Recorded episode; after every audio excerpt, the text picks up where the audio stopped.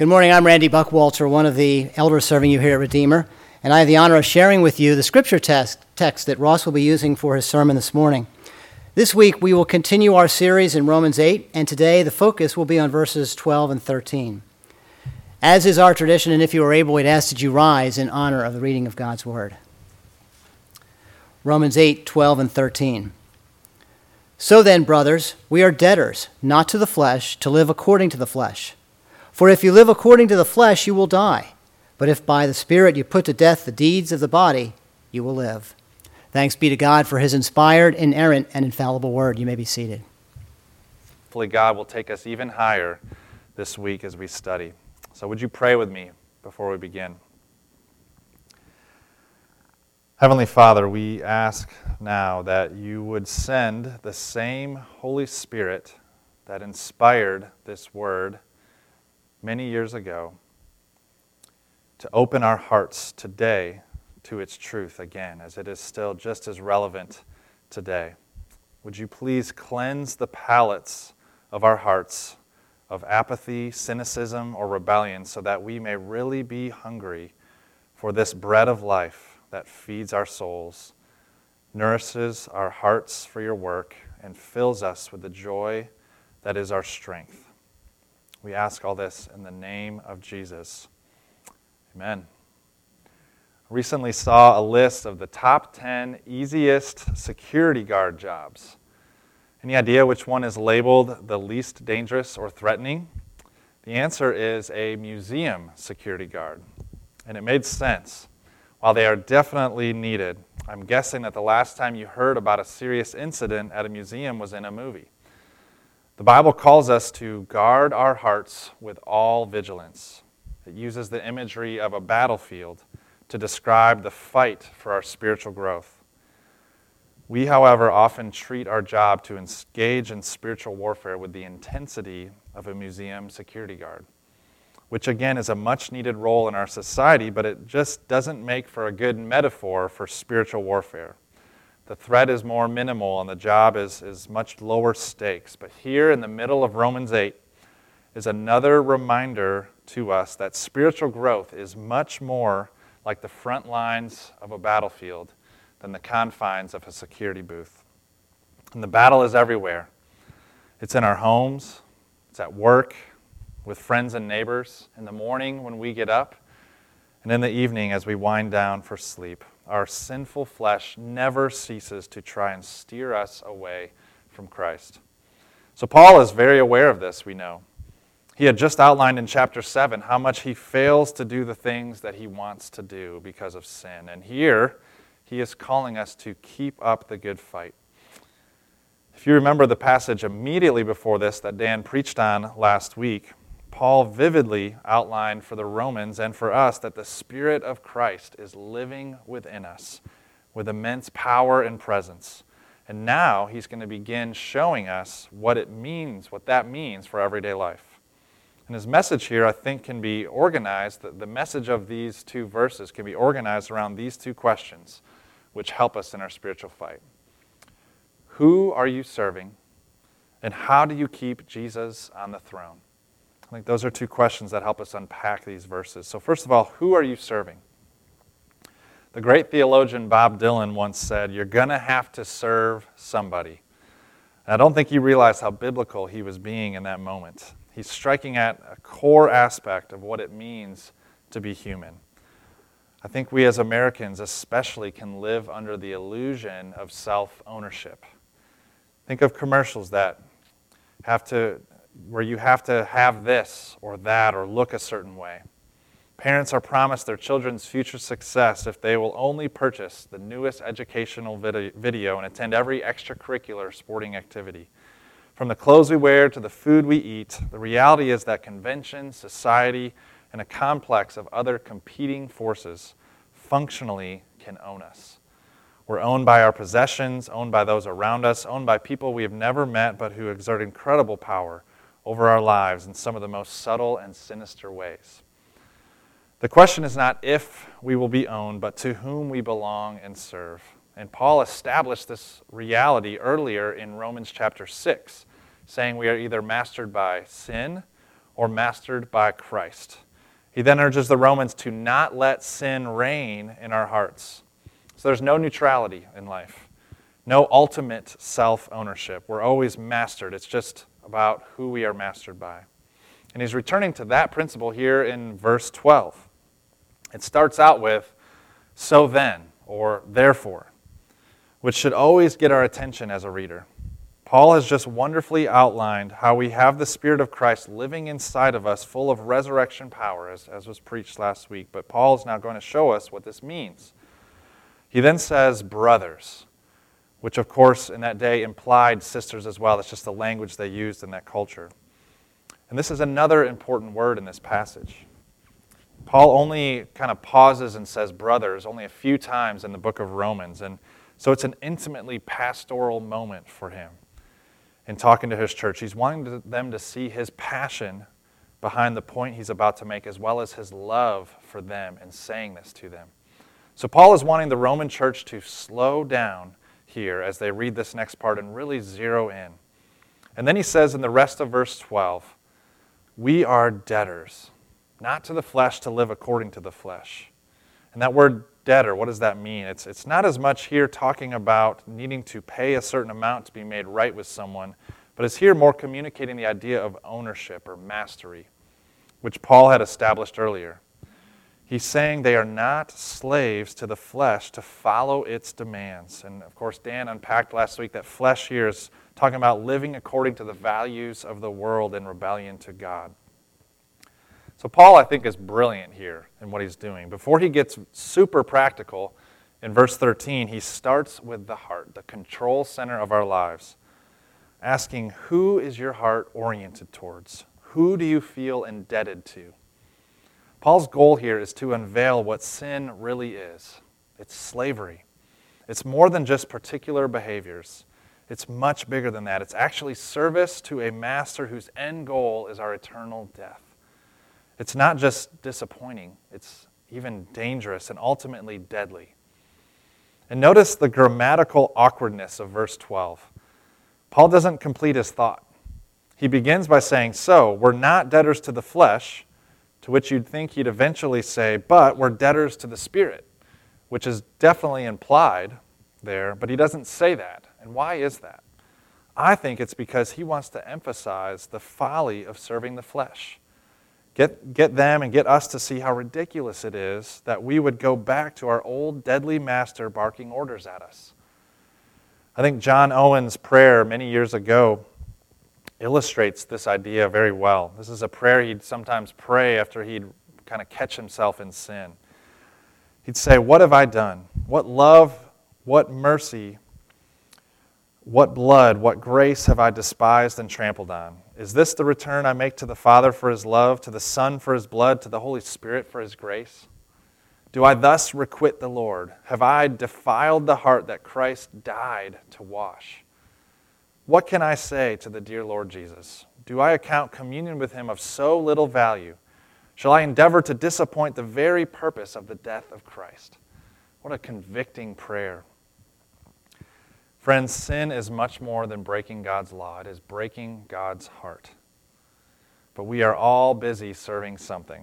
Though our true master and our Lord is Christ, we quickly serve our own vision of the good life, our bank account, our peers, our careers, our possessions, our passions. All good things in themselves, but terrible masters.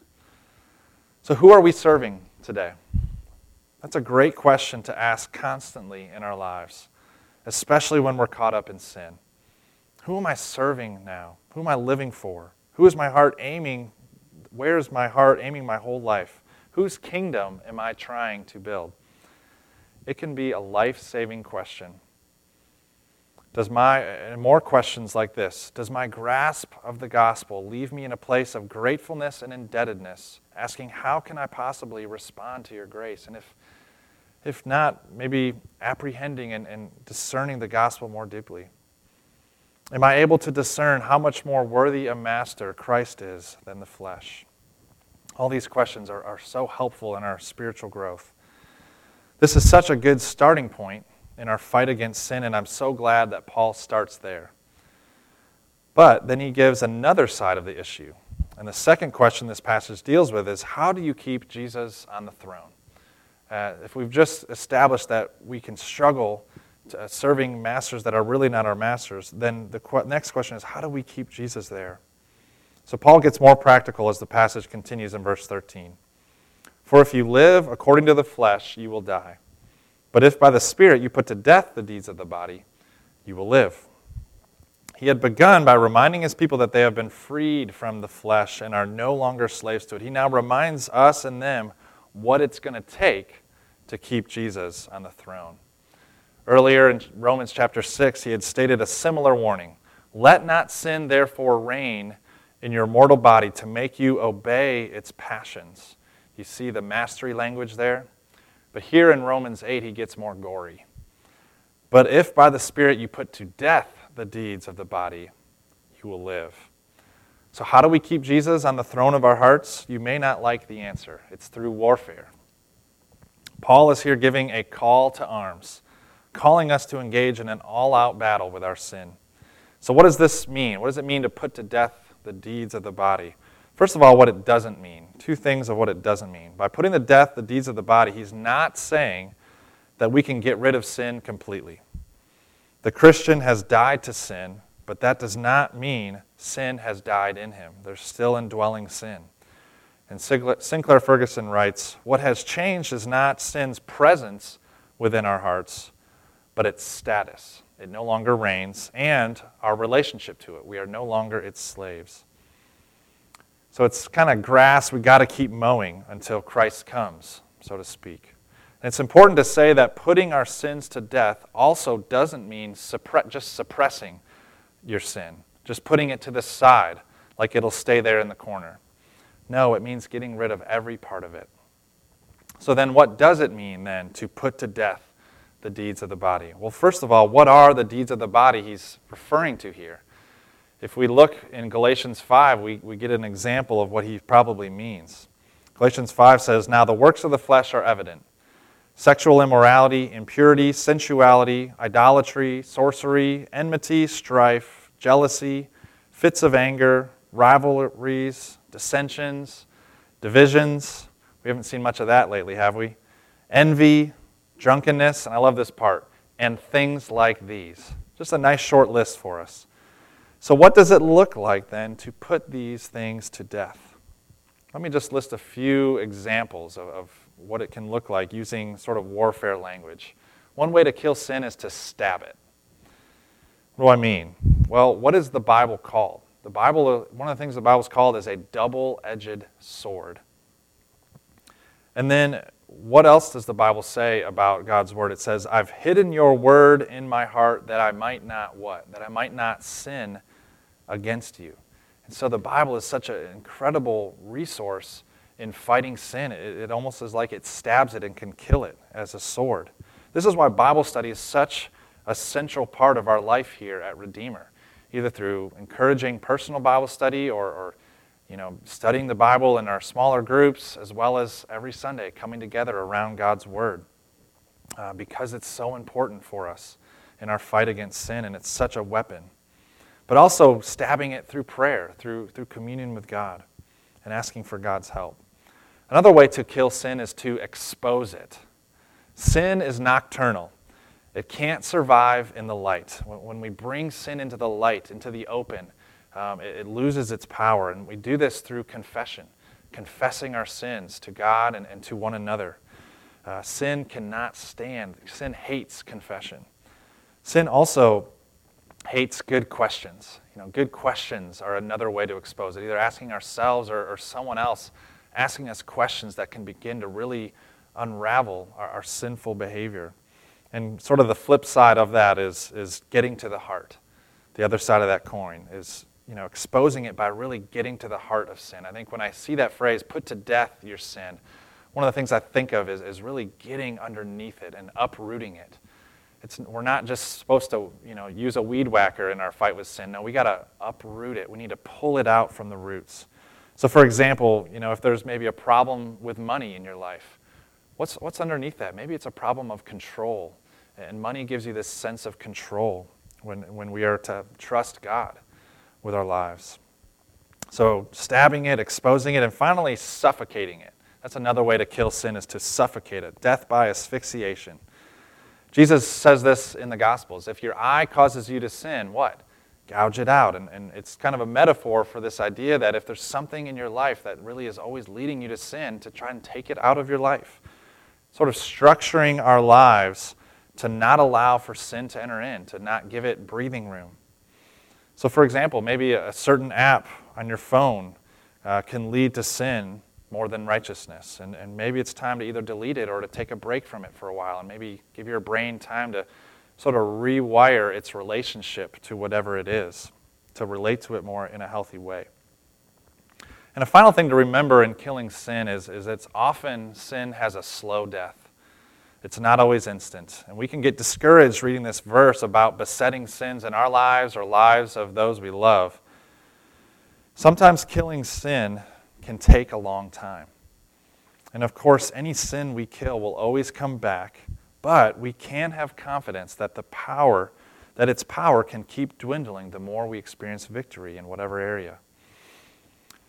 And also, we need to remember that while this is something we are called to do, to be killing sin. This is not something we are called to do on our own. Look at what Paul says. He says, By the Spirit put to death the deeds of the body. The Spirit is the fuel for this endeavor.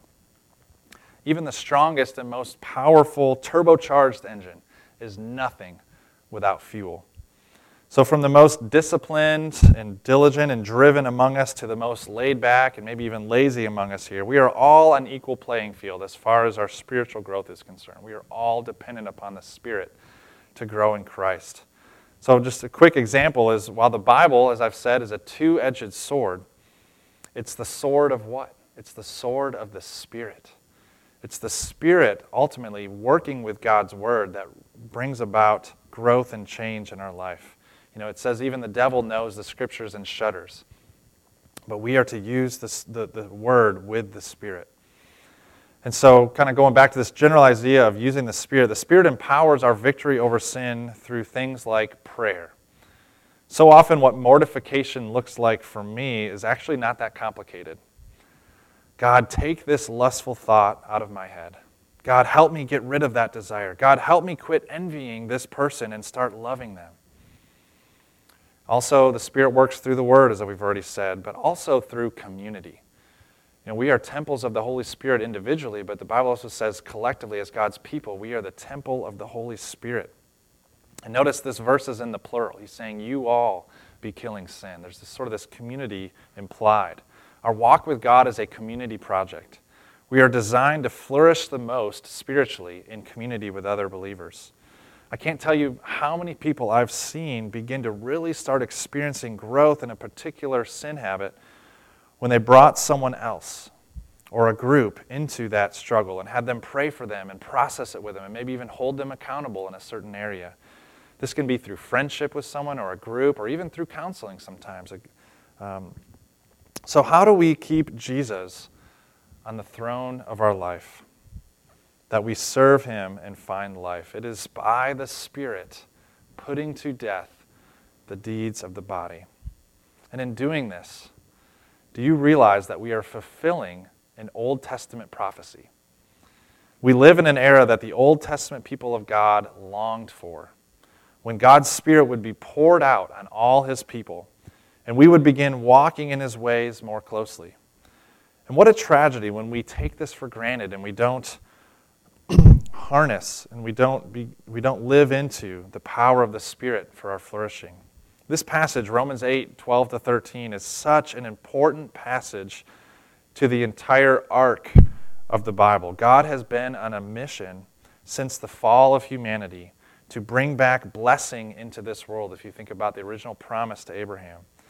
And his son has taken care of the biggest part of that by dying for our sins and reconciling us back in relationship with God. But the story isn't over yet. And Christ has given us His Spirit and entrusted us with mop up duty, as it were, in the rest of the world to continue bringing His blessings farther up and farther in. The mission of God is at stake. Thus, understandably, evil is throwing the kitchen sink at our hearts and lives to prevent this. But God loves us too much to let us languish in the folly of our sins. So he calls us into battle with him and gives us the resources to join him in the fight as far as the curse is found.